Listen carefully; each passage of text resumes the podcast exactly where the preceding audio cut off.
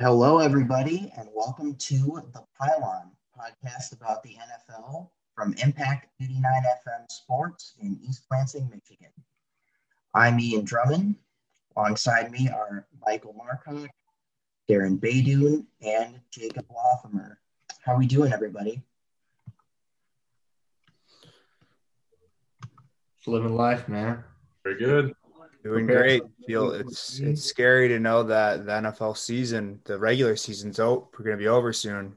I'm kind of happy and sad at the same time that I won't have to watch the Lions, but yet football is almost over. So Browns on Monday to be.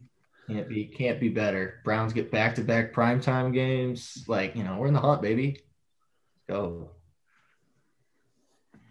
Well, Michael gets to have his fun while the rest of us count down to draft day. Hey, I've I've I mean, hey, we were we were together for years, you know. 0 16 club, but you know, someone had to break out of it. You know, breakups are hard. All right, so let's get into this week's storylines. First up, yesterday, Thursday night football. The Glories are recording on Friday that we can actually talk about a game sort of in depth. So Rams 24, Patriots 3. If you had, if I was able to time travel back and tell that result to myself in like 2012, I think past me would have slapped future me in the face. New England has seven losses for the first time since 2002 absolutely insane statistic right there. What are we taking away from this game, everybody? I guess when, like, like you said, if I could have gone back in time and told myself in 2012 that this would have been the score between the Rams, I would have been, oh, St. Louis. And then I would have said, oh, it must have been because Tom Brady retired. But that's not true. The Rams are in LA and Tom Brady's still a quarterback for the Buccaneers. But my biggest takeaway from this game is we saw obviously how much the Patriots are hurting on defense to the point, especially in their front seven, because they just got ran on by Cam Akers this game. This was Cam Akers' breakout game. Cam Akers played great. The Patriots offense was terrible. We knew they couldn't throw the ball, and we know the Rams defense is really good. They pay a bunch of studs to play great defense. My still biggest takeaway is if this Rams team is going to be legit, they have to get Jared Goff going. Jared Goff was not good yesterday. The thing that held that team together was they have awesome offensive line play and a great running back. But I think this game went pretty much how it went, how we thought it was going to go. I think everyone pretty much thought the Rams were going to win, and we just didn't think by this much. I'm going to go in a little bit of a different direction. I do agree with Jacob that the Rams are great. They're going to be they're going to be a tough out for anyone in the playoffs. But my biggest takeaway from last night was that, and it's unfortunate to say this, but Cam Newton's career is over. Um, you know, we all know that shoulder injuries are very hard to come back from, um, especially the one that he had tearing his labrum, I believe, twice. Um, you know, he was he just right now Cam Newton can only do one thing well, and it's run the ball. And the fact is teams are keying in on that. And like there was a play, it was in the second quarter, and New England was down on the like the Rams five yard line, and it was fourth and goal. And they called the speed option to the left with Cam Newton, and it just it never had a chance. Um, it's their go-to play on the goal line. And I just, unfortunately, you know, Cam was making all sorts of bad throws last night on the pick six. He threw, he threw a screen pass like five yards off to the to the right. He was throwing balls in the dirt. He was overthrowing passes. It's just his accuracy is gone, and unfortunately, he's just never been the same quarterback that he was in Carolina before the injury. And so that was my biggest takeaway from last night. You know, I mean, watching this game, I, you got to commend Bill Belichick for how he's been able to scheme a defense that, you know, for the last couple of weeks before this game, I mean, the Patriots, you know, they got back to 500 and they at least had a shot, you know, they had a shot to potentially um, uh, contend for the playoffs in this stretch. But this is just, this, this is just not a very talented team. And, um, you know, you can they, you know, in terms of trying to run the football the way they had, like up against the defense like the Rams, it's just you, when you can't when you can't pass the ball, you're just you you you're not going to be able to have any success. And the Rams came up. They finished with six sacks. They had the interception for a touchdown. I mean, you know, we could Jared Goff didn't have a good game, but quite frankly, he didn't need to do a lot. he didn't need to do a lot. They got the running game going with Cam Akers, who looks like after you know this is this was his second game with 20 or more carries, so it looks like he really is the guy in their backfield right now. Which I feel like the, for the for, to be great, you really need to have one guy who you know is the guy, like definitively. So for the Rams, it's good they know that. And you know, I mean, again, it wasn't a great game for Goff certainly, but they didn't necessarily. But with the with the way they played on defense in the running game, they didn't need him. They didn't need him to. And you know, this is going to be a team in terms of this whole roster. I mean, they're they look good. And if Goff is able to get going, they're a real threat to potentially, you know, to you know, as a threat to come out of the NFC. I mean, it was only two years ago they went that they went to a Super Bowl. So, and they still have a lot of the core of that team. So, the Rams are looking like someone to really that you know we're going to need to account for going into the playoffs. You know, I got to agree with Michael about the biggest takeaway from this. Uh, our assistant director, you know, friend of all of us, Nathan Stearns, legendary Cam Newton hater, always calling him Fig Newton. And Fig Newton was definitely out there last night. He was looking he was looking rough. And I don't think everything was his fault. You know, his offensive line was looking awful Civ like, letting I Michael Brockers had two sacks in I think the third quarter just by himself as the Rams defense, which to be fair is very, very good this year, just flat out attacked everybody on that front. And it didn't get any better when it came to other options in the defense, trying to go with them. I remember a play where uh, I think Damien Harris tried to bounce outside, and Jalen Ramsey just came up from corner and was just holding him in place several yards behind the line of scrimmage for a good like two seconds before one of the linebackers could come over and finish him off. And if you're going to be a team that's going to be heavily oriented around running the ball, your quarterback's not great at throwing it anymore, you can't have stuff like that happen.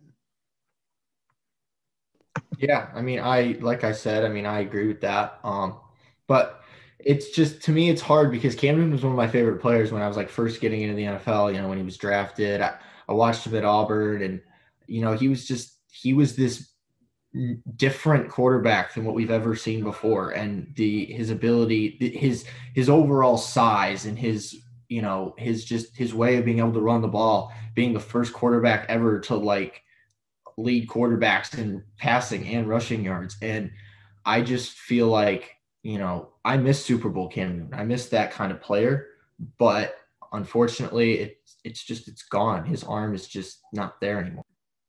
Yeah, Cam Newton. I, we have everyone thought the first couple of games he looked really good, but I think maybe that's just because he hasn't played in so long. And I just think with this shoulder, it's the more and more you play, the worse it's going to get. So it was really good at the start of the season. Every I thought personally when I watched that Seahawks game at the beginning of the year, it was really great he looked awesome. He was making great throws. The Patriots offense looked good. I thought they were going to be able to compete, but as the season's gone on and he's had injuries and they're just stacking up and I just think it's taking a toll on his body. So he might be a serviceable backup that can come in and win you a game when he has to play occasionally, but playing every single week I think is just doing worse and worse to his shoulder and I don't think it can get better from there.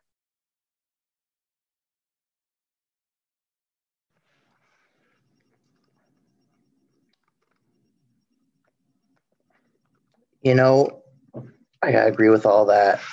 Um, from Thursday night football to Sunday night football, the Cowboys have been flexed out of prime time.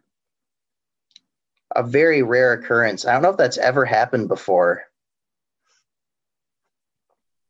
I don't know if it's never happened before, but I'm happy it did happen. I was tired of watching the Cowboys. Please just throw them in when there's multiple games going on at like 425 or 1 o'clock i also feel the same way about the bengals now if you would have told me the beginning of the year this is going to be an explosive cowboys offense against possibly rookie of the year joe burrow i would have said i'm all for it but no joe burrow no dak prescott this game's boring if you want to just throw it in at like one o'clock or four o'clock when I'm watching NFL Red Zone, then I'm fine with it. I don't want to watch this game anyway, except for a big play occasionally if it happens. Actually, it was next week's game that got bumped. Uh, they were supposed to play the 49ers at home on Sunday Night Football, and they got bumped to one o'clock next week against the 49ers. So, yeah, I, I don't, I, yeah, Cowboys Bengals, I, I, I don't even imagine that, that would have ever been a primetime game, but yeah, I mean, you're right. I'm just it's I'm tired of watching this team, and the fact is they're always nationally televised, and so you you feel kind of obligated to watch them, and it just whenever you feel like it can't get worse, it just gets worse, and there's no real solution to this. It's just you know I I just I'm just sick of watching them, so I'm glad they made the move. Yeah, no, I mean it's just it's bad football. I mean a brand can only take you so far when the games are as bad as they've been for them all season. Like, I mean, it's just even when even when before Dak got hurt.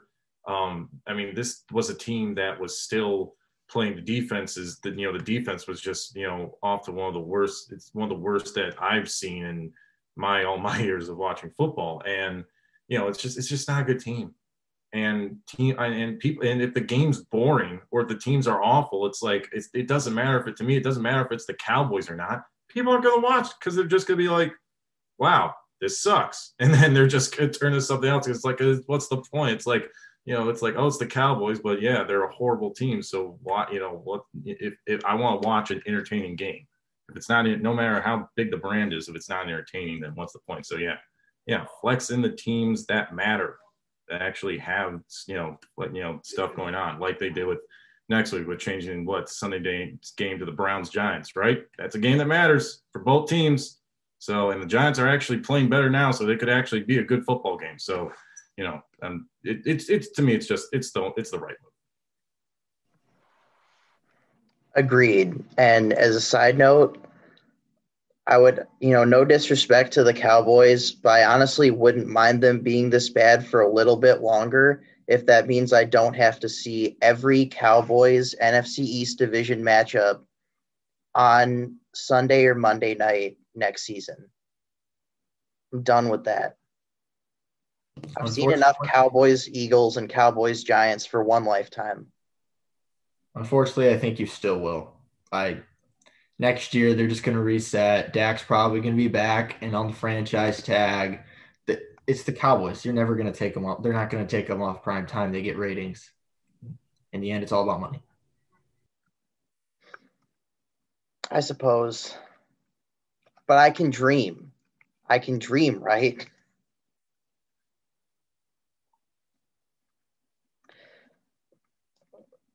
But, you know, let's talk about a team that might actually win their division. Of course, Michael is ascending because it's time to talk about the Browns. Yeah, it is. He's not the only one ascending. When we when we made when we when we did the uh, like we talked about last week when we made kind of the pilot the original pilot to pitch it to, so that they can this a, this thing a full time thing. I think it, w- it was Michael and I who said that the football team going to compete to win the uh, NFC East, and everyone thought that was stupid. You took the Eagles, so you know what? We'll just leave it at that. yeah, uh, never mind. But I don't know. This this the Washington football team is going to make a case here for your Browns to possibly sneak in and get a home playoff game, which I didn't think I would see I, at least for a couple more seasons. But you better be praising that that defensive line for the football team is amazing. Washington's Washington's whole defense is amazing. Their offense needs work, and Gibson's going to be out this week with a toe injury after getting hurt against the Steelers. But they didn't even need him. They played super well, and Terry McLaurin, I think, might be a top 15 receiver in the NFL. He's just fast. I don't think he has a great quarterback throwing the ball, but Alex Smith has always been known to be a quarterback who gets the job done. So the football team might possibly win the NFC East, and that win will help really set up the uh, Cleveland Browns. So I guess we'll see as the season goes on. But uh, yeah, I just love Chase Young and sad that the Lions had to tie a game, so we never got a chance to draft him. Yeah, no, I'll, I'll, I'll go, I'll go along wholeheartedly with that, Jacob. And you know, I mean, Michael, there's one in terms of talking about the Browns. There's one thing that you can say. Obviously, you know, we still, you know, it still needs to, you know, you'll have to, you know, it's a must. You know, you gotta get the game this week against Baltimore, and then you gotta go facing the season Valley. But I mean, eh, the way they played last week against Tennessee, I was like getting out to a 38-7 halftime lead. I mean, that was shocking. You know, I think you know not that the Browns won, but just that they look so dominant. And you know, it's one thing. I mean, you guys, it looks like you're pe- they're peaking at the right time, while Pittsburgh is, you know, they've lost, you know, you know, several key contributors on defense, like you know Bud Dupree and you know, um, and Devin Bush.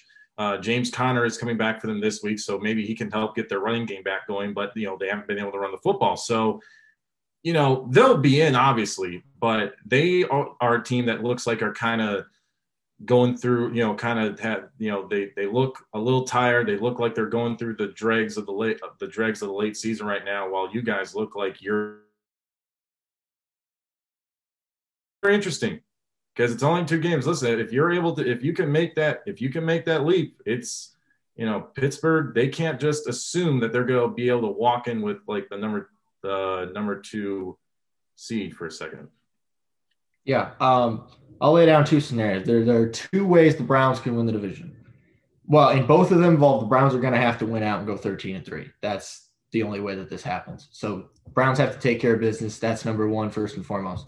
But on the other end, the, the other two ways that this can happen, the Steelers would have to lose to the Bills, the Colts, and the Browns week 17, which would make the Steelers 12 and 4 and the Browns 13 and 3.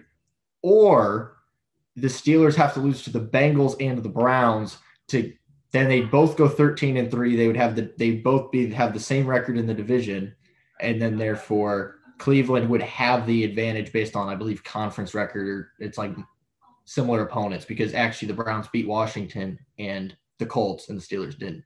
So those are the only two ways that that would happen. Um, I I'm not, you know, I'm not going to sit here and tell you I think it's going to happen because I mean the Steelers need if they win this week and the Browns lose, that's it, it's over.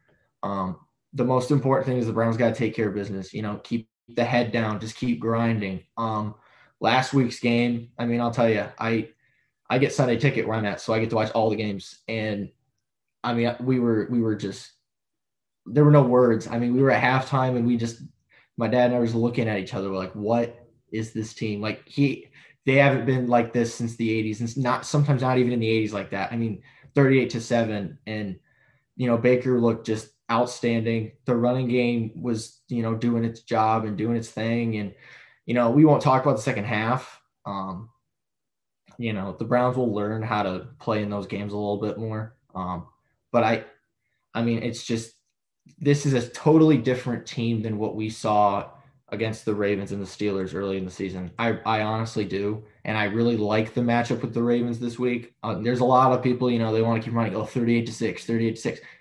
You know what? As Browns fans, we own it. You know, we got drubbed 38 to 6 to the Ravens week one. New head coach who got thoroughly outcoached and just a quarterback that wasn't comfortable yet in a new system. Well, guess what? He's comfortable now. And he's playing like a top five quarterback in this league right now. And I really, I, I don't know. I just like the matchup.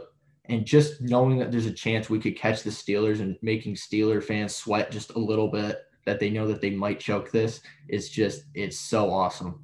And it's not something that I ever thought we'd be in a position to talk about.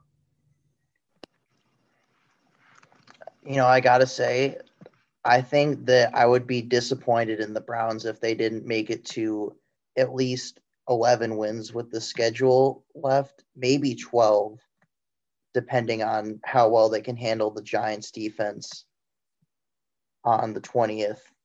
That's Sunday night football. Wow. Um I do have to say this race for the AFC North suddenly a lot more interesting. You know, the Steelers are looking a lot more vulnerable now they are really going to need, I think they're really going to need James Conner back. Like, I know that, I know it's very fashionable to talk about running backs not mattering, but boy, it's really rough looking at the Steelers trying to run the ball. I mean, early in that game against Washington, they had they tried to get really cute on third and goal. They did the tackle eligible play and had a bad throw, but then they had fourth and goal from I think it literally looked like the one foot line. And it's a real problem if you're running back and like eight dudes blocking can't get one foot into the end zone. Even with Washington's D line, which is very talented, one of the best parts of their defense, still, th- that's not something that you can have. If you're running the ball that poorly and all you have are these little quick passes so that Roethlisberger is not getting obliterated, that strikes me as a very one dimensional offensive game plan. I think that with them starting to get these defensive players being injured going out for the rest of the season, I think they'll be pretty vulnerable over the last few weeks.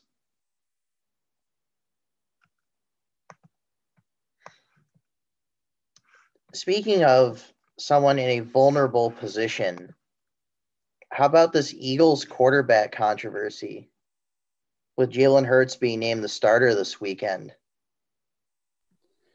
he brought a spark to their team last week when they were definitely going to lose. I think it's the right move. I don't know what happened to Wentz. I just remember the first year when Wentz came out and he looked amazing. And I thought he might win MVP that year. And then they ended up winning the Super Bowl and they're like, Foles or Wentz. And I was like, you got to go with Wentz. I know Foles sparked magic that one time, but I don't know. Maybe it's something about being in Philadelphia and just needing a quarterback to like really be able to make plays and spark the entire team. But it seemed like even special teams when they got that return felt sparked by Jalen Hurts being on the field. So I feel like it's the right move. Will this get them a win against the Saints, who've been playing really well lately with Taysom Hill at quarterback? I don't think so, but they are at home, so they possibly could cover. So I might take that later, but we'll get to that later. What do you guys think about uh, Jalen Hurts at quarterback?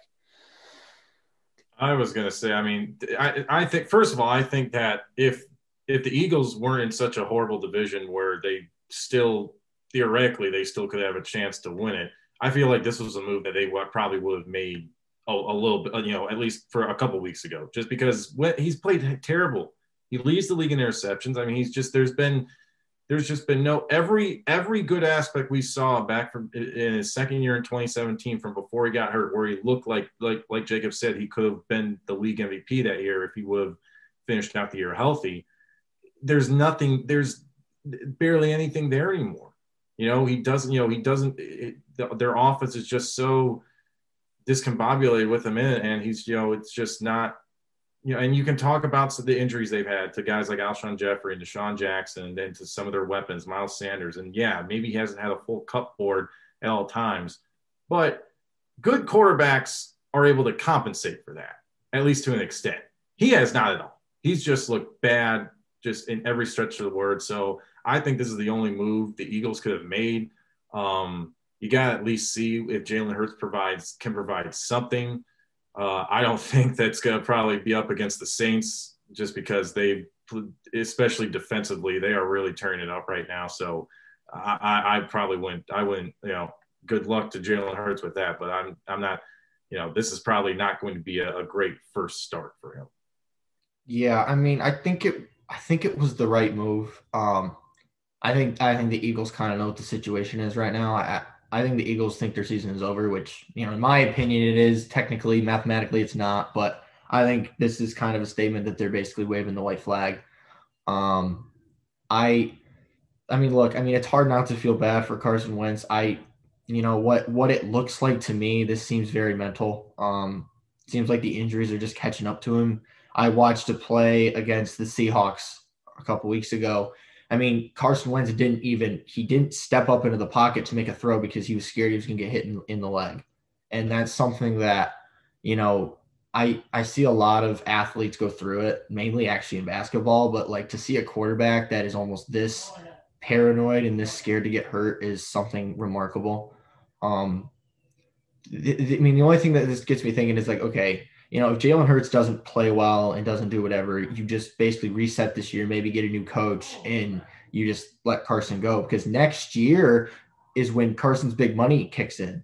So he's getting paid like $30 million starting next year, and you simply can't pay that to a backup quarterback. So either A, you're going to have to go back and start him next year, or B, you're going to have to find someone to take on that contract, which right now, if I'm any NFL team, I'm very hesitant to take on, you know, Carson Wentz for $150 million. Um, so I don't, it, it's so, it's such a weird situation that not, and I agree with his teammates. This isn't all in Wentz. Um, the offense is just anemic. It just doesn't move. Um, maybe getting Miles Sanders involved would help, and that helped my fantasy team too, but that hasn't worked out.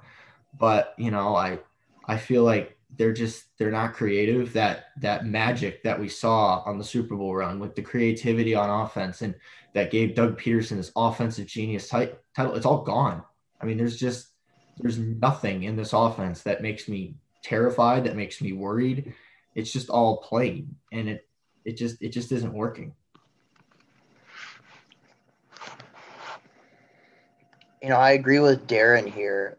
They are they're really throwing Jalen Hurts into the fire by giving him the start against New Orleans, who's they've been absolutely on fire, lights out, especially on the passing side of the ball.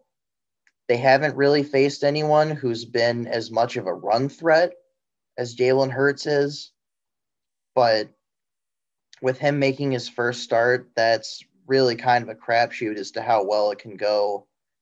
I have to say that I've I've been a little mystified by the little ways where they've been trying to put Jalen Hurts in their offense over the first, you know, 12, 13 weeks of the season where they'll just bring him in occasionally to do some kind of like some kind of low run play, maybe like one pass play every now and then, some like wildcat or like spreading him out. It's very strange. It, you know, I don't, I understand what they're going for there. It kind of feels like, ironically, the way that the Saints were using Taysom Hill for a while, where he'd just be in and he'd get like a five yard run, and then he'd be like, okay, buddy, get back on the sideline. But it's, I do think it's the right move to put him out there. There's just no way that you can roll with Carson Wentz anymore. He he's not looking good. You know, I, I he's not throwing it well. He's missing wide open guys. He's getting sacked. I think at one point he was leading the league in sacks and interceptions, and maybe fumbles too, which just a completely wild stat. And at that point, you've got to cut your losses. You've got to go with the rookie. And that's a real rough decision for the Eagles next year, looking at Wentz or Hurts, Wentz or Hurts.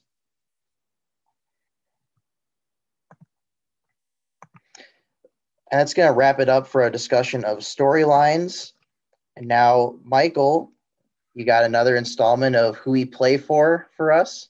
I do. I found four new players. We're going to get this going again. So, to remind our listeners of last week's standings, Jacob got all four players right.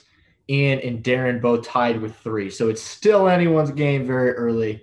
Uh, but I think I might get you guys a couple times this week. If I don't, I'm going to have to, I'm just going to start just, you know, pointing my finger at something on my phone and picking a player. Okay, let's see this. All right. We all got some paper in front of us and we're all ready to go. I'm ready. We can get started. All right. So the first player, I actually let me start with saying this.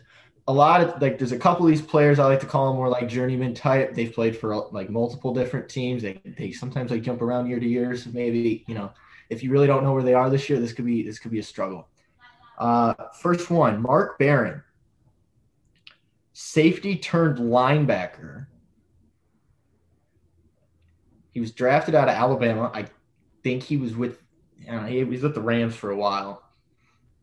But is he still with the Rams? That's the question. That, yeah, that's what I was because I remember he was with the Rams. He was a line. Uh, he he got he got because he was drafted by the Bucs, and then he got turned to a linebacker from a safety, and then he I remember he was with the Rams.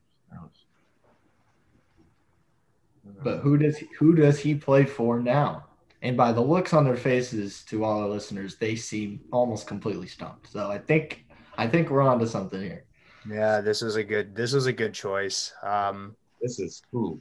I'm just gonna have to stick with the team that I knew he I. I am making an absolute shot in the dark guess. Okay, here's what here's what I'll say. I'll give you guys on one player. I'll give all three of you one hint if you guys can that you want it. So do you want This- it right now? Or do you want it- no, nah, I'm not gonna use it right now. Okay. All right, fine. I All don't know what's coming later. What did you say? You'll give one hint for or just one hint or just one hint total. You guys get one hint for like one player if you all agree. Like I was gonna do like one at a time, but then I'd have to use like private chat. And I don't want to do Okay, that. okay, okay, So if you guys just agree on whatever you want your hint to be, I'll give it to you. okay, okay, okay. Yeah, Not no, for this one. I have 0 I'll say idea. I'll save it. Um, All right, get your responses lit, lit, written down. Even if you don't know, it seems like none of you know, so it probably won't cost you in the long run.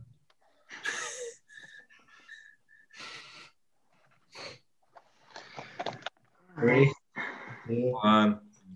let's go. Let's see. So Jacob just rolled with the Rams, like he said. So Darin has the Patriots and Ian has the Falcons. Question mark. All three of you are wrong. Mark Barron plays for the Denver Broncos this year. What? Denver? I haven't watched a whole lot. Of, I guess it makes sense. I haven't watched a whole lot of it. Last year, he played for the Steelers. So you were two years off with the Rams pick. Um, he did I play. didn't even know he played for the Steelers last year. I believe I, I'm pretty sure he played for the Steelers, but I did. I have not watched a Broncos game since that Broncos Jets suck bowl back in week four. the Thursday night game, yeah. Yeah. Yes, but Mark Barron is a he's like the starting middle linebacker for the Broncos this year. So ah, Good for him. He sure wasn't doing anything in that game. No. all right, all right. Number two, former NFC North running back Ty Montgomery. Oh my god, I should know this. Who does Oh, Ty I- I, I remember a team. I remember a team post. I'll tell you right now, it's not the team that he started with. He's not on that team anymore. Uh, yeah, I know he's I not. know. He's not on the Packers anymore. I know that. I know that. Yeah. I know. I remember where he went after the Packers. I don't know if he went anywhere else. Yeah, that's. I, I think. Yeah, I think me, me and Ian are in the same. I, I think I Yeah. I remember hearing his name a couple weeks ago. Yeah, me too. Hmm. You know what? I think you did a great job with this one, Michael. Holy. Oh, man. After last week, I wasn't letting anyone get all four again. That's not You're- I mean, you're right. They're German because the thing, the hard thing is like we don't like. It's not like we don't know who they are, but it's just it's like we're always like still there. No. it's like a situation where all of us, it's like we know who, where they were before. Like the second we don't know. That's why these are the best players. Like you know who the player is, and like you can see them. It's just you see them in a jersey that's not what they are now because you just don't. Know I think I think I remember. I think I got it. I don't. play for Ty Montgomery. If do y'all have guesses, are y'all good? Or I no. I'll I'll, give you. I'll give you guys a little bit. More. Okay. Jacob seems very confident. If he's wrong, I don't know. It, there was I was just sitting here thinking, who does he play for? Who does he play for? And I was like, and then just something random clicked. So maybe I'm super right or I'm super off. We're about to find out here in a minute. So let's see. I'm just gonna go with where I knew he was at least from before. I I I I, I can't. I there's nothing. Ready? on One. Let's see. We got Jacob with the Jets. Uh, Darin's with the Ravens, and Ian is with. He's also with the Ravens. And I will say once again, you were all wrong. Ty Montgomery plays for the New Orleans Saints. Right now. What? Yes, What? he's on the Saints right now. He's like their. He's like their Not even close. running back. So You know, if, if it wasn't, I picked, I put Ravens, Well, actually, and I put. I'm Bengals, go- and I put Ravens again. sure, but I'm pretty sure he plays for the Saints.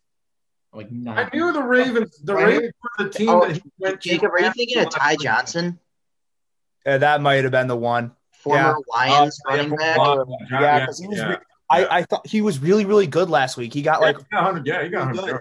maybe that was the name that clicked. I don't know. Nah. Oh well. All right, I so knew then- Montgomery. He so- went the These late round Lions picks really succeeding for other teams out here between him and Travis Fulgham. Yeah.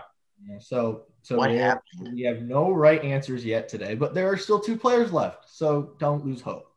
All right, number three, we're going with another journeyman, played for multiple different teams throughout the years.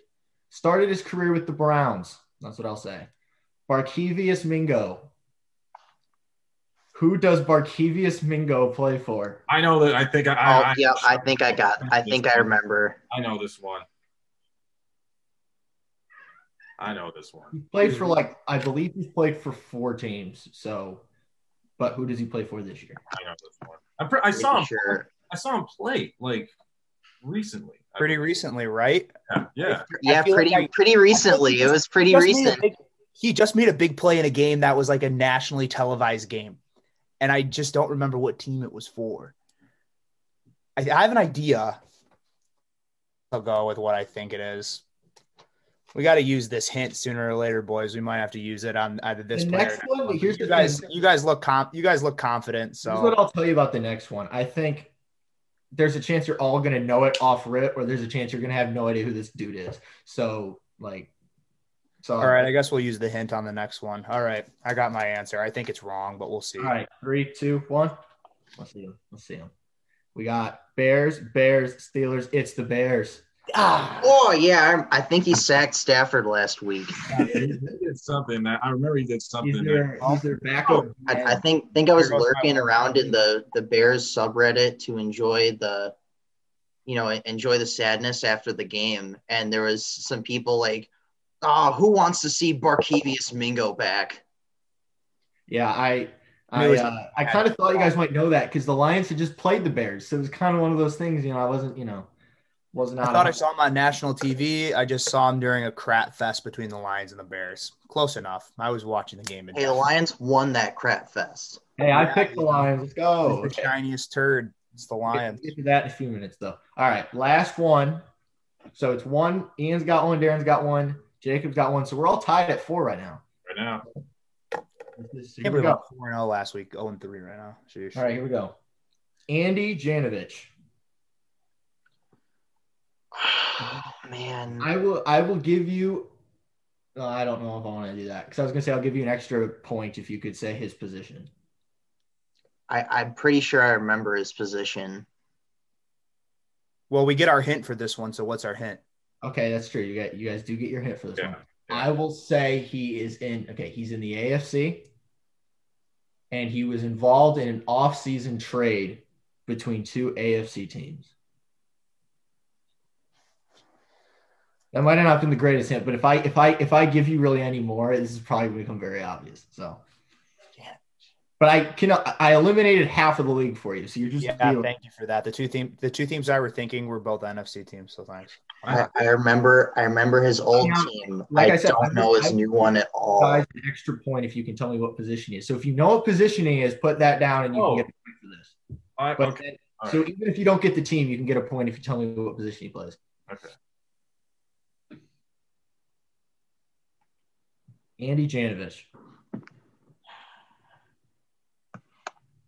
Trade. There was it. He was traded this offseason between two AFC teams.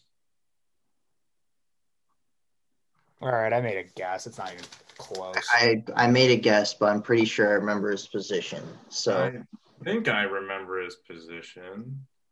One of, I think I, I think I know. Crap. I'm gonna be. This is. I feel confident. was he just making plays in a game recently too? Because I feel I like I was watching you- I can tell you I saw a I'm couple highlights of him. He hasn't been making headlines. I can say that. All right. There we go. Three, two, one. Let's see him. So Jacob said he's a tight end for the Dolphins. Darin said he's a fullback for the Broncos, and Ian said he's a fullback for the Browns. Now, what I will say, he is a fullback. That is true. And what I will say is one of you has gotten the answer right. Andy Janovich is a fullback for the Cleveland Browns. Dang it. Ah. But You Darin, know, I he remember I was traded watching for- Browns highlights from I think last week, and I saw some shaggy dude, and I was like, maybe.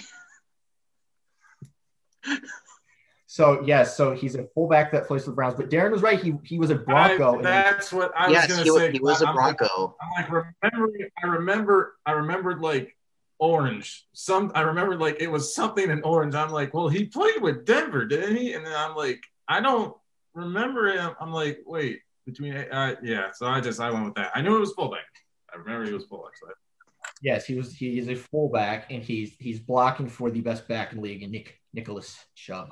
So, uh, so after this week, Jacob entered with a one point lead, and Jacob went over this week. He got, or no, I know where Spartans play, and I know who's on the Lions, and that's what He last got- week was. That was not this week. including Barkevius Mingo, who we literally watched play last. He's not on the Lions. He played the Lions, so duh. So, so yeah, so Ian actually storms. He gets three points. Darin's got two points this week, which means we have Ian at Six. Ian's at six, Darin's at five, and Jake's at four. So we we're still at anyone's game for the rest of the year. Um, I guess I'm gonna have to pay more attention to the teams I don't really watch. I yeah, guess. Darin, you're at five. Um, Time to start scouring those off-season trade lists. Get Well, I'll some tell reps you- if this will help you guys, what I've been doing, I go on CBS Sports, the CBS Sports app, and they have like this team section where you can pick any team and then you can like see their depth charts. And I just scroll through the depth charts until I find someone I, I think. So if you want to use that and just start scouring rosters, I'm just gonna start looking at the rosters on Madden and studying them night and day. I- Quarterbacks are too easy. Running backs are too easy. I'm gonna. I guess running backs aren't too Oh, I'm not touching Didn't know where- quarterback. I can tell you that. That's not going to happen. But I, I, hey, this was a good week. I stumped you guys like Good week, Michael. Good picks. Good picks.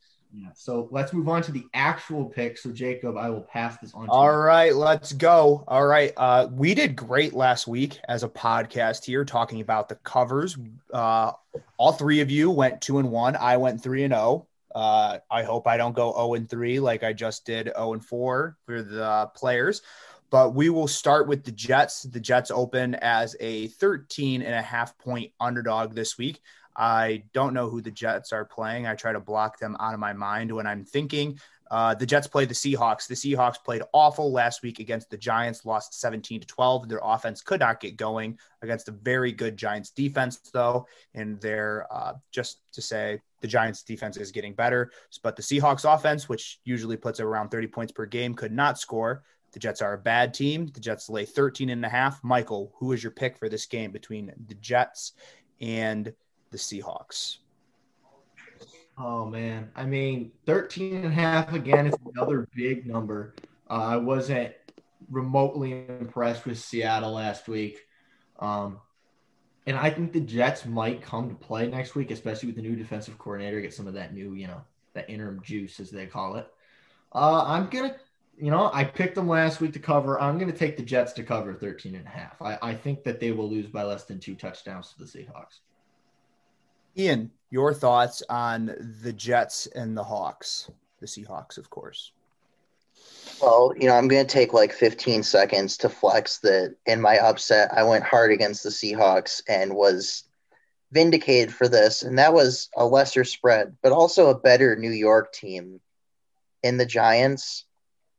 Um, I do still think that I'm going to abandon my gut feeling and pick the Jets to cover this, especially since they did come decently close to winning against the Raiders, obviously. tanked, openly tanked, tanked. They tanked, but they didn't tank by that much. They got a lot of room. Well, the last error play of the game, they openly tanked, but no yeah, different. they have a lot of room for error here with a 13 and a half spread. And the Seahawks still keeping up that streak of not winning games by more than 10 points. So I'm just I'm gonna ride that inertia with the Jets. Darin, Ah, jeez, My gut tells me that this is, I mean, it is such a big number. And they did, uh, the Seahawks did play bad against the Giants. I just, although my, I think I'm going to, my gut tells me that this is a, it's, it's a get right game for Seattle. Um, you know, you have the matchups on the outside to be able to dominate with guys like DK Metcalf and Tyler Lockett, obviously. And not to mention the fact this is a revenge game for Jamal Adams. So in the same, so I think that this is if the, if the Seahawks, if they want to really utilize him, I think this is going to be just like how, you know, it was a you know the most uh, infamous play for last week for the Jets was a was a zero blitz. I think they're going to be blitzing Jamal Adams all day from a safety spot. I mean, the guy's got six sacks, so I think that I think that their defense is going to be motivated to come out and to get the Sam Darnold. And I think that they are going to, um, they'll get out to a healthy lead. I think something like I don't know, maybe something in the realm of 17 points or something like that. Because to me, I see this and I see I I, I don't I there shouldn't be any reason why Russell Wilson can't just absolutely cook against the Jets defense. So I'll I'll go with it's a big number, but I'm gonna go with my gut and I'm gonna say the Seahawks cover let Russ cook, as people have been saying all year. Russ has not been cooking the last couple weeks. He's kind of fallen out of the MVP race a little bit. But as we transition, we will go over to the Jaguars, who we all took last year because what do the Jaguars do? They always cover the spread. They never win. They are 1 in 12 or 1 in 11, but they always cover the spread. This week, they are at home against the Tennessee Titans. They are a seven and a half point underdog. Uh, Darin, you will start this one. What are your thoughts on the Titans and the Jaguars? The Titans were very underwhelming last week. Sorry. yeah, no, as no, as I mentioned, no, they I mean, you're coming out obviously, you know, they made a good second half effort in that game against the Browns, but I mean they went down 38 to 7. So that was a pretty it was that I mean, that was a bad loss. And it, I don't know, Tennessee, you know, they they had the game where they came out and they they dominate against the Colts, which they look great, and then they come out, they play that way. Take the Titans to win this game, undoubtedly. But you know what? The Jet, listen, they they cover against everybody. Yeah, I'll take them. I'll take the Jags to cover in this. Um, you know, even if it's by you know something like you know a field goal or something like that. But I feel like you know Jacksonville you know they find a way to play everybody close for the most part other than maybe like you know i think pittsburgh was like the, the last game i can remember where they lost like by double digits. So it's recent history and they've been doing it against almost everybody. So yeah i'll take the jags to cover. Ian your thoughts on the jaguars and the titans? I am going to take the titans to cover this one. You know titans what are they based on? Derrick henry and then the play action.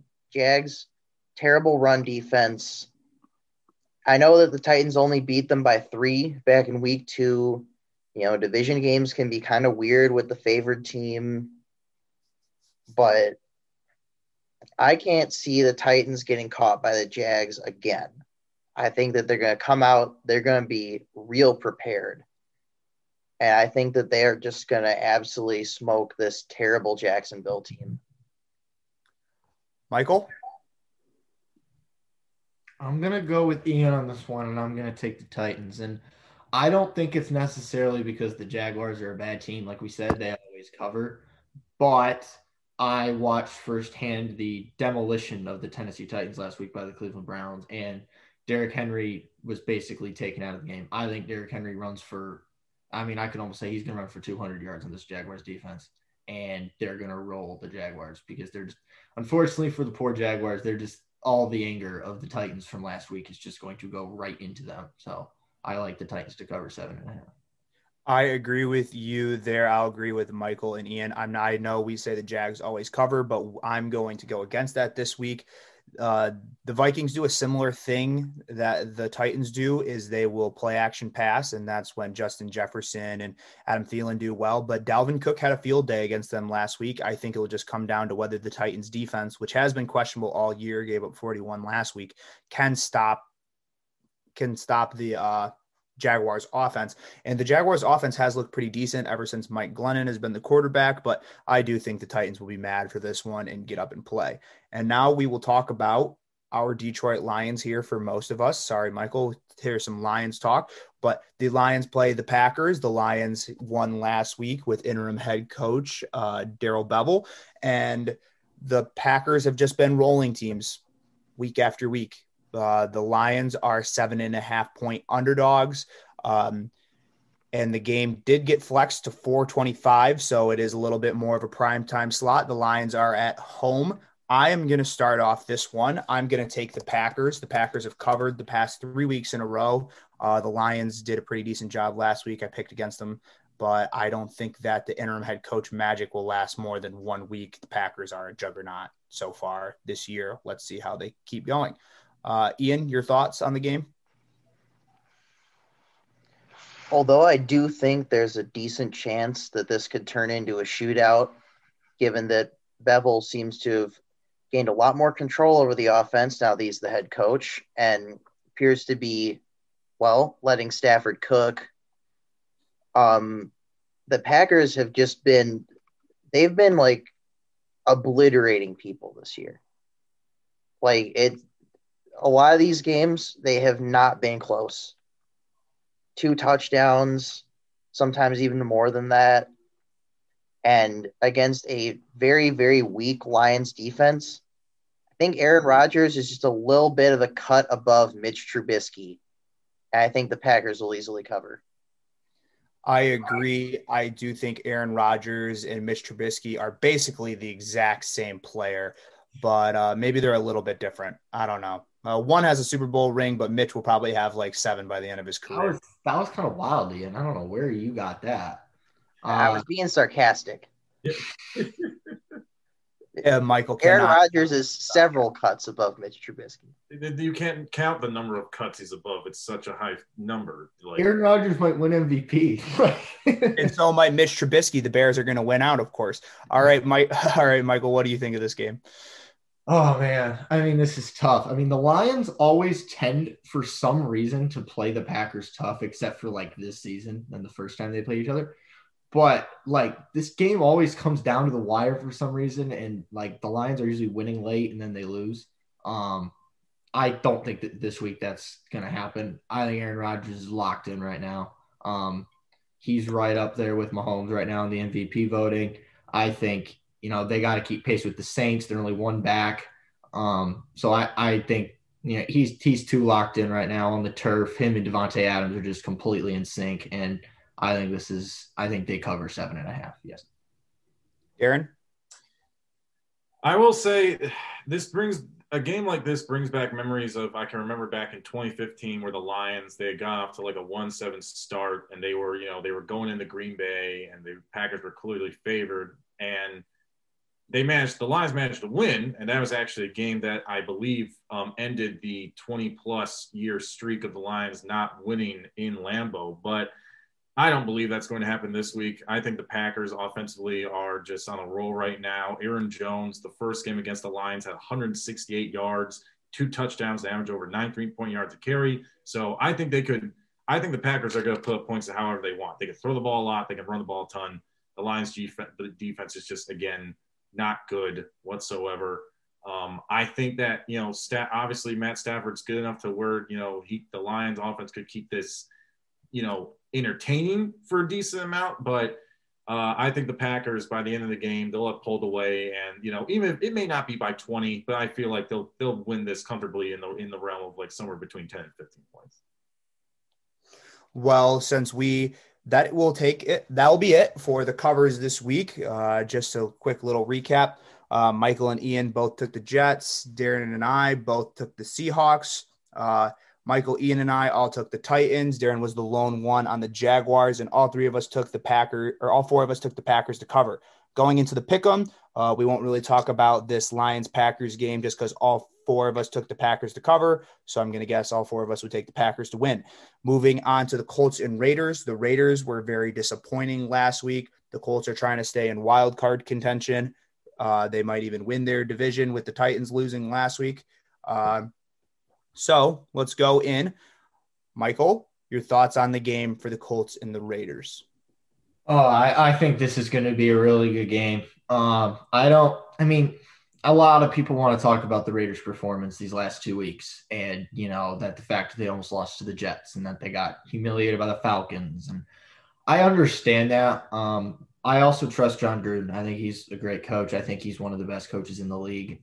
Um, you know, I think Derek Carr's having a struggle, sure, um, but the Colts offensively are just not it. Um, now, what I have liked to see out of the Colts, though, they've added T.Y. Hilton back into their offense. I don't know why they weren't doing that, but T.Y. Hilton's back and he's playing well. Um, in Vegas. There's no fans. I, I'm going to take the defense on this one. I'm going to take the Colts on the road. I think their offense will do just enough, and I think their defense will hold the Raiders to less points than them. Ian, your thoughts on the game between the Raiders and the Colts? Well, first off, I think that these are I think these are two of the hardest teams to consistently say something about.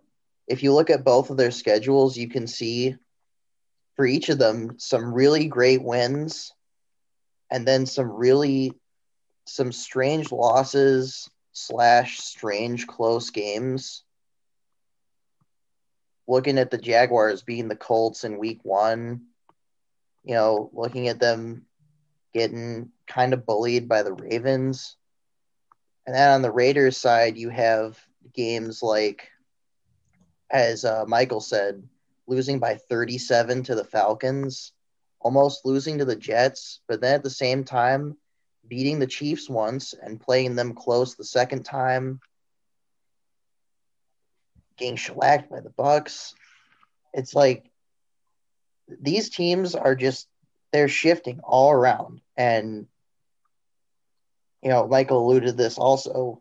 One great constant is the colts defense has usually been pretty dang good.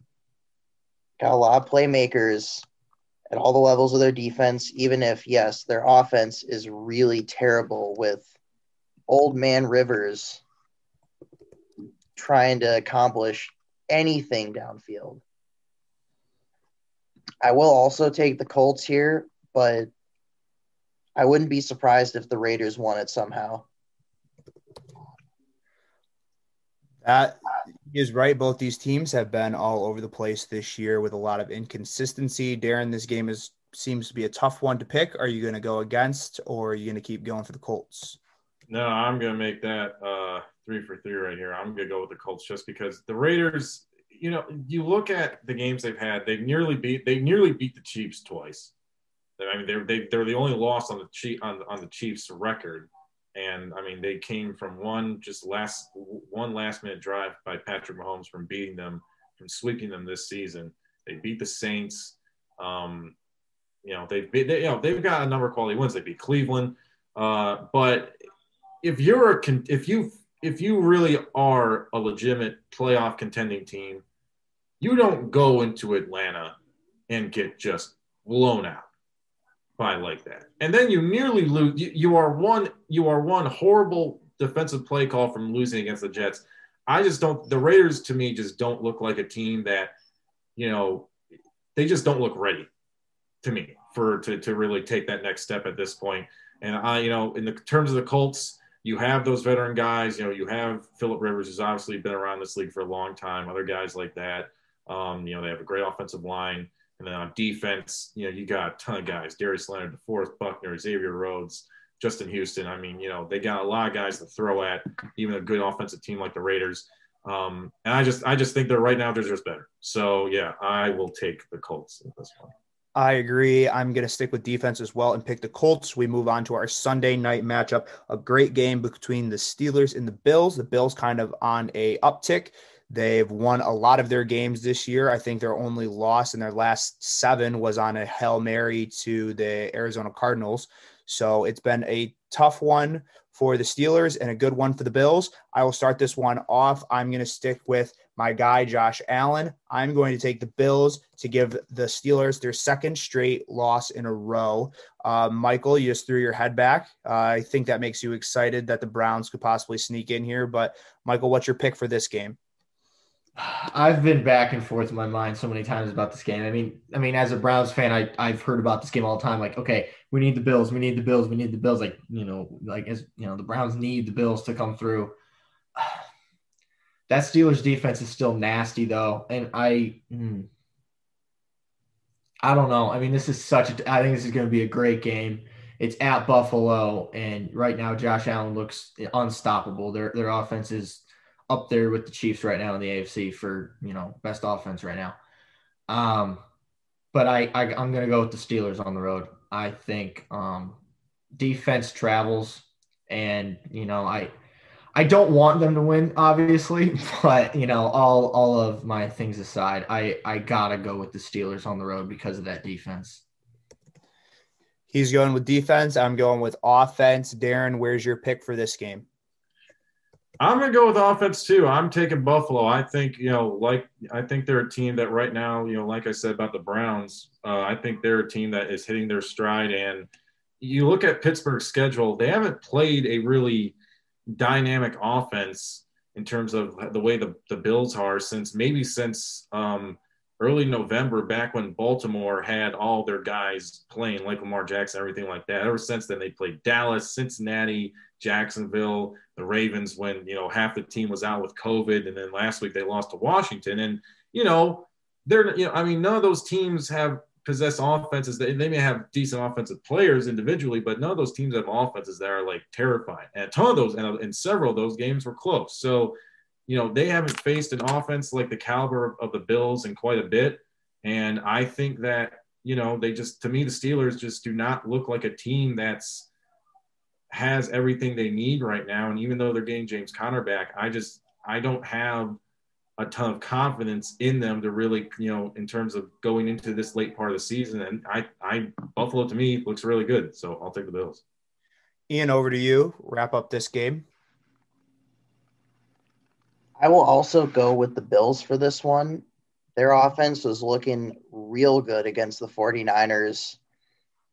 I think they pointed out a number of times in the broadcast, you know, Richard Sherman getting absolutely turned around against Stefon Diggs all game long. And now that Josh Allen is actually an accurate passer with good mechanics, oh, everyone's got to look out. And I don't think that a Steelers defense that's now down a couple linebackers is going to really be ready for this game. All right, that wraps up for Sunday night. We move on to Monday night in the game that Michael will be watching closer than any game he has ever seen. The Browns will face off against the Ravens. To start the week, the Ravens opened as a half point favorite. I on the road as well as this week has progressed and we're getting closer to Sunday, the Ravens are currently two and a half point favorites. Does Vegas know something we don't know, or is this just the nostalgia of Lamar Jackson being the MVP? We will save Michael for last for this one so he can tee off on this. Uh, Darin, what are your thoughts on this game? I think that, you know, obviously you know, as Michael knows, this is a huge opportunity for Cleveland to really show that they have the bona fides to call themselves a contender in the AFC because, you know, they have this game and then they have their next game in prime time against the Giants. So, you know, this next week is going to be huge for them. And I just, you know what? I'm going to go with the Browns. I'm going to. And I just feel like the Ravens you know, Lamar Jackson, they just, to, to, me, it's just, I don't know. I just don't think that they've looked, they just haven't looked all that great. I mean, yeah, they got a good, you know, they got a good get me right win against Dallas last week, but obviously Dallas is not, you know, they, they can't, you know, they can't stop the run or anything like that. So I just think Cleveland, they're going to be coming out because they're going to be motivated to make sure that, you know, their, that loss they took in week one is not indicative of who they really are. And, you know, by the way they played this season, I mean, they look a lot better than they did at that point. So I think, you know, it could, I think it'll be a close game. Obviously, Baltimore is playing for their playoff lives as well. So they're going to be plenty motivated. But I feel like, you know what? It's it maybe because it's the Lions fan because I want to root for the underdog, but for this, I'm gonna root, I'm gonna go with the underdog. I'm gonna go with the Browns. Darin goes with the Browns. Ian, what are your thoughts on this Monday night football game? You know, I really am curious if Vegas must know something because I really don't know why the Ravens would be favored in this one. Uh, you know, as Darin said, yeah, sure, they beat up Dallas, but everybody's beating up Dallas. If you handed me a headset, I could probably beat up on Dallas. So, you know, sure, sure, get right for the Ravens, but like Lamar Jackson is not quite the force that he was last season. You know, the passing offense has not been great for them. Um, the rushing offense, obviously, still fantastic, but you know, it is a very one dimensional thing.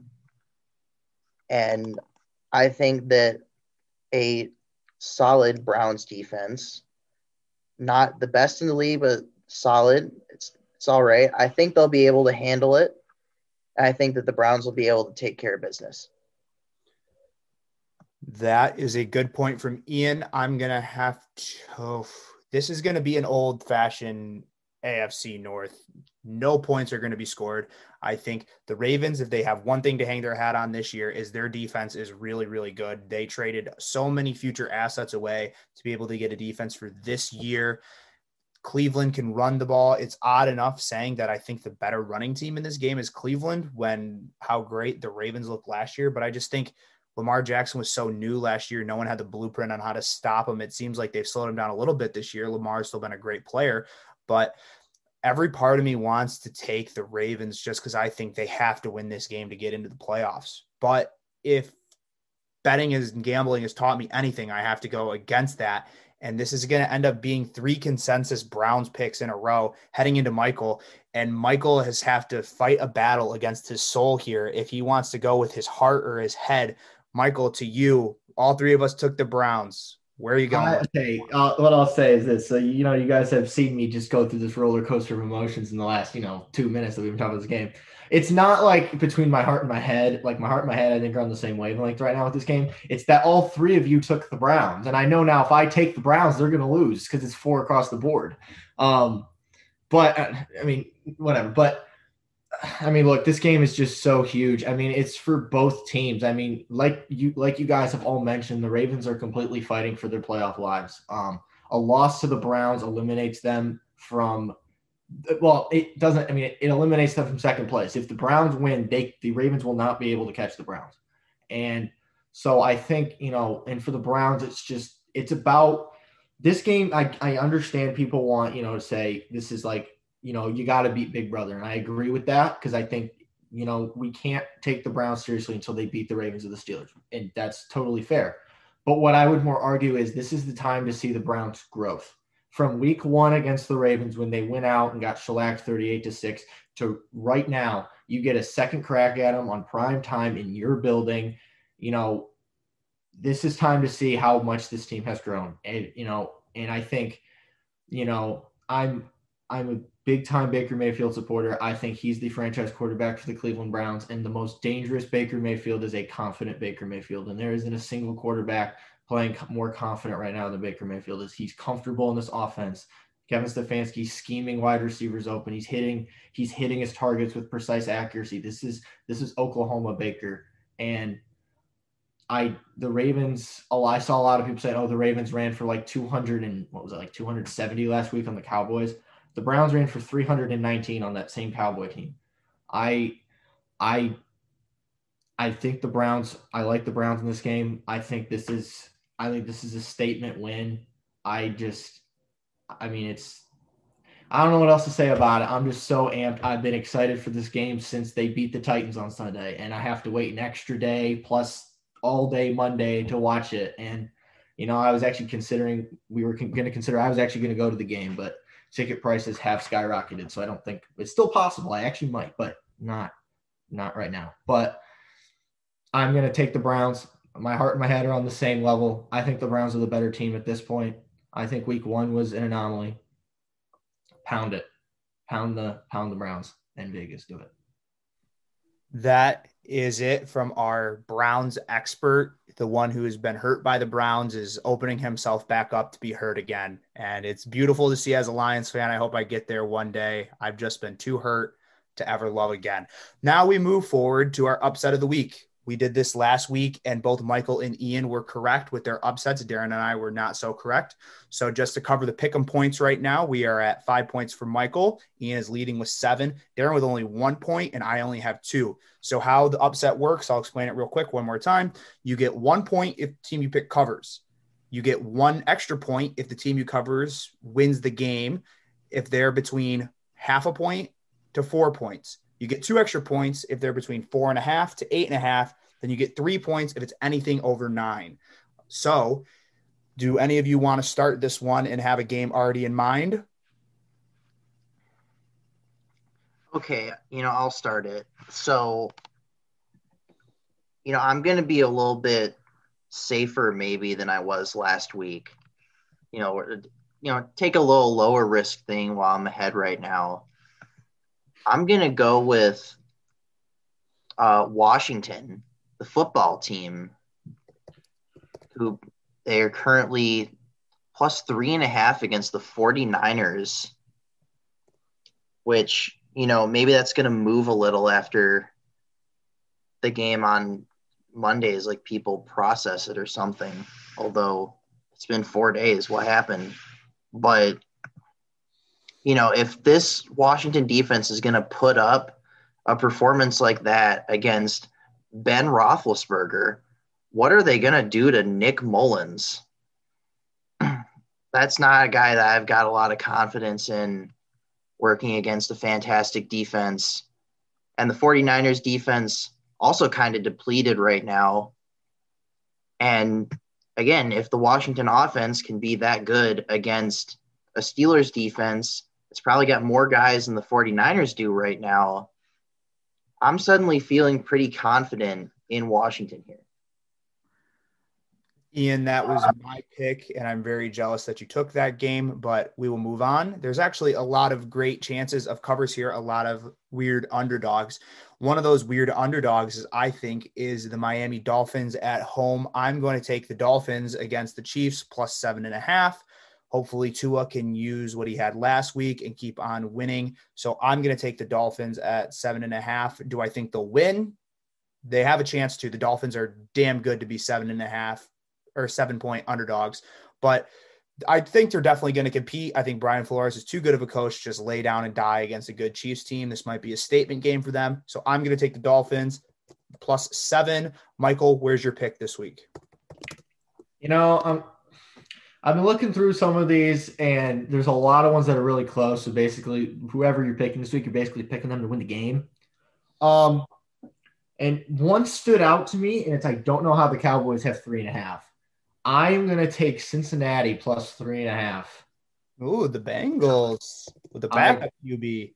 I don't think Dallas should ever be favored by three and a half points the rest of the season. I think Cincinnati's run defense has gotten better. They they played decently against Miami last week, um, and I think they can make enough plays to. I mean, basically, I mean, it, Dallas could win by a field goal, and I still win this. So I'm I'm gonna take I'm gonna take the Bengals in this one don't even know why. I'm just to do it. Michael does not know why. Darin, do you know why you're taking your underdog pick? Uh, yes, and it's because I there's really there's two matchups left that I really in terms of the point totals that I I really would like to go after. But considering the fact that I took them in our cut in our cover section earlier, I will be taking the Jags to cover against the Titans you know, it's a situation like with like with uh, like Jacob. First of all, Jacob, the Miami, the the other one I was looking at really was Miami and Kansas City as well. That was the other one I was really looking at. Um, but you know, do the Titans win? You know, I mean, I certainly, you know, I mean, you know, I understand why they're favored, but I just, I, you know, the Jags again, they find a way to cover against seemingly everybody. Um, you know, the Titans, you know, they could come out angry you know, considering how bad they played against Cleveland, but also maybe they're slightly, I don't know, maybe they come out a little flat because, you know, the, just how bad they were getting beat. It's just like, oh, God, like, you know, and maybe they'll think that they can just come out and just steamroll over Jacksonville and Jacksonville punches them in the mouth a little bit. So that will be, yeah, that will be my for this week. Jag, yeah, Jags seven and a half uh, against the Titans. So our picks for this week were Ian with Washington plus three and a half. I took Dolphins at plus seven. Michael with the I don't know why, but the Bengals at three and a half against the awful Cowboys. And then Darin is taking the always covering Jaguars at seven and a half. Just recap the pick them real quick. We all took the Packers, we all took the Colts, we all took the Browns, and then the only person to take the Steelers was Michael. So I need a little bit of I'm putting it out there. Go Buffalo, baby. But I just I I gotta go with Pittsburgh he put it out there. He says go Buffalo, but he picked the Steelers. Uh, it seems like he's a liar to me. Uh, we'll send it back over to Ian uh, to wrap up the show. Good job on the picks for our second episode, boys. All right. Thank you, Jacob. Well, Frey, it's about time to wrap it up, boys. Always great talking football Always great to be back, picking games, guessing guys, and talking about the league.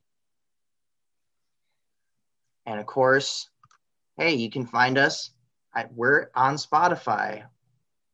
We're on Apple Podcasts. Anywhere you get your podcasts. Yeah, wherever you get your podcasts. If you are the type of person to go to the Impact 89 FM site for any podcast, including ours, you know, we would give you a gold star if it was possible for us to go there right now.